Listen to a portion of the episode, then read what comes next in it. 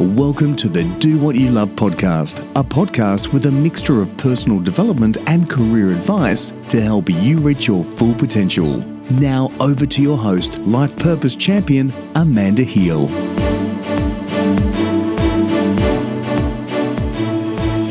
Welcome to another episode of the Do What You Love podcast. I'm your host, Amanda Heal. Did you know that thoughts are physical structures that we build on the neurons of our brain? Neuroscientist Dr. Caroline Leaf says that our brain is constantly changing as a result of our experiences and our interactions with our environment.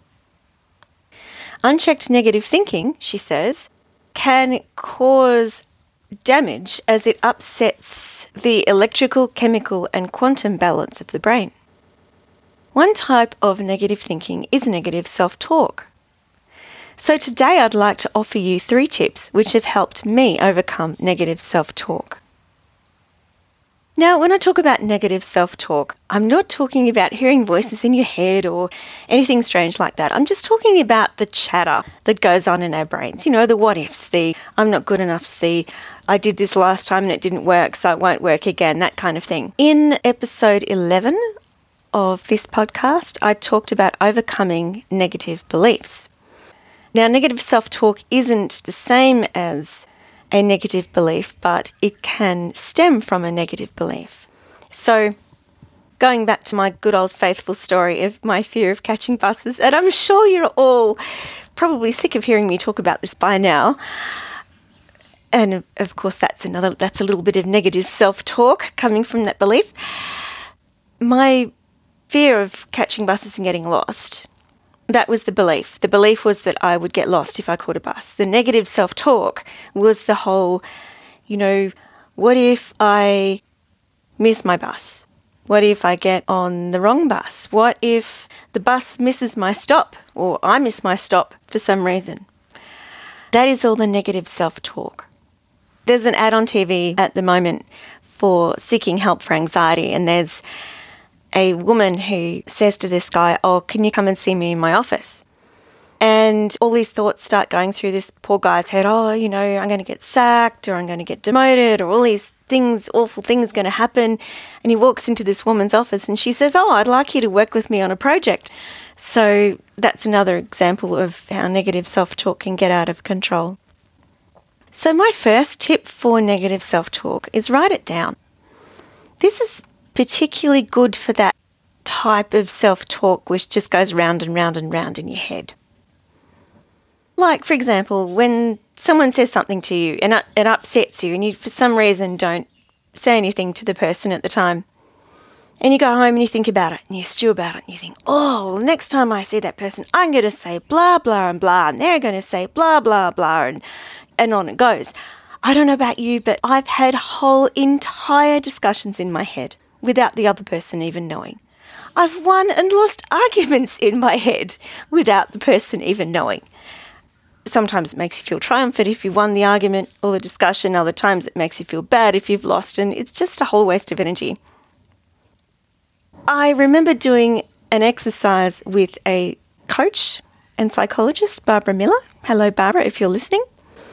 And it was called Morning Pages. And it was meant to be done every morning as soon as you get up. And it was kind of like the old screen dump we used to do, you know, the control shift print screen, which I guess would now be called a screenshot or screen capture.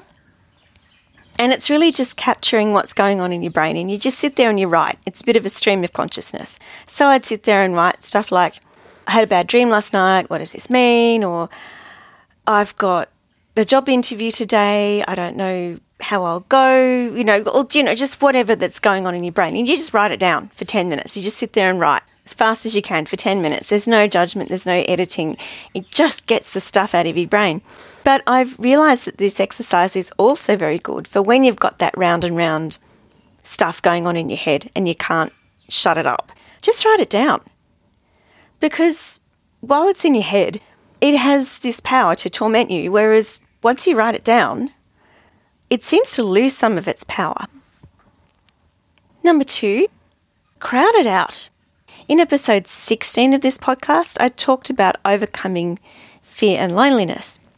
And just in case you didn't listen to that, I was talking about how loneliness leaves us a lot of room for negative self talk. And I used to sit sometimes and think about how things weren't going so well in my life after I left work. My business wasn't going very well. I didn't have any friends. I didn't get out very much. And I'd just get into this downward spiral where I'd get more and more miserable. But if I could find something to crowd those thoughts out, they would go away.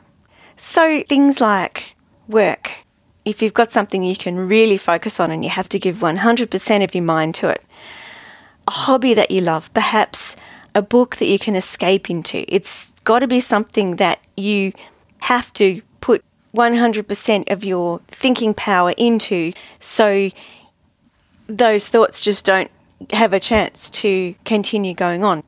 That can help for the round and round sort of self talk, as I mentioned before, but it can also help for the, the regular what ifs, I'm good enough, that didn't work last time, so it won't work this time, that kind of self talk.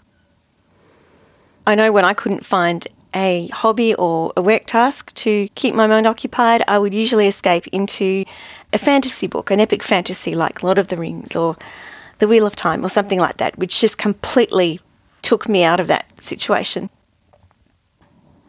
Tip number three argue against it. Argue against those negative things that are going around in your head. Argue against that negative self talk. I was on a coaching call once and I was being coached, and I was saying that because I had just finished my coach training, I was having trouble with self doubt. Oh, well, what can I possibly offer to a client? Or I haven't had any practice. What if I mess up? What if the, the client doesn't like me and wants their money back? That kind of thing. And the person on the coaching call said to me, Look, he didn't know I'd been a lawyer. He said, Look, pretend you're a lawyer in court and you have to provide evidence to the contrary, evidence to refute those self doubts. Write it all down. Why wouldn't the people like you? You have had practice. You've been in coaching partnerships with other trainee coaches. You have had practice. You have skills, coaching skills that those people have come to you for. So why would they want their money back if they achieved results? So, yeah, just writing down evidence to the contrary to to refute those thoughts. You can also do it as pros and cons. So you can write down the thoughts and then you can write down all the pros and cons. I've struggled with self-doubt a number of times. When I wrote my book, before I started writing, I thought, why would anyone want to read something I wrote? Why would anyone want to pay for a book that I wrote? You know, this is just me. This is just my life story. You know, some little idea that I've got. Why would anyone want to listen to that? or read that. And then I said that to other people, and they said, Look, you have a story that is unique. It's your story. You have an idea that may not be unique, but you've got a unique way of presenting it. Why wouldn't people want to read that? You can ask other people for their input, and often they can see things in a different light to what you see it.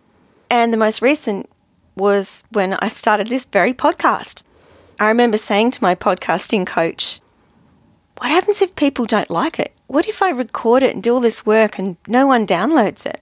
What if I run out of topics? Well, people are still downloading it. Thank you so much. and I haven't run out of topics yet. So fight that self talk with all you've got and you'll beat it. Now, before I go, I've got a question for you. My little budgie maestro was singing so prettily that I didn't have the heart to shut the door. So tell me, do you like maestro in the background or do you not? Now, I hope you've enjoyed this episode of the Do What You Love podcast. Until next time, have a great day and do what you love. You've been listening to the Do What You Love podcast with Amanda Heal. Feeling unfulfilled and frustrated and unclear what to do next? Access Amanda's Are You Living Out Your Purpose quiz and resources to get you started on your journey to doing what you love at www.purposevisionfuture.com. That's purposevisionfuture.com.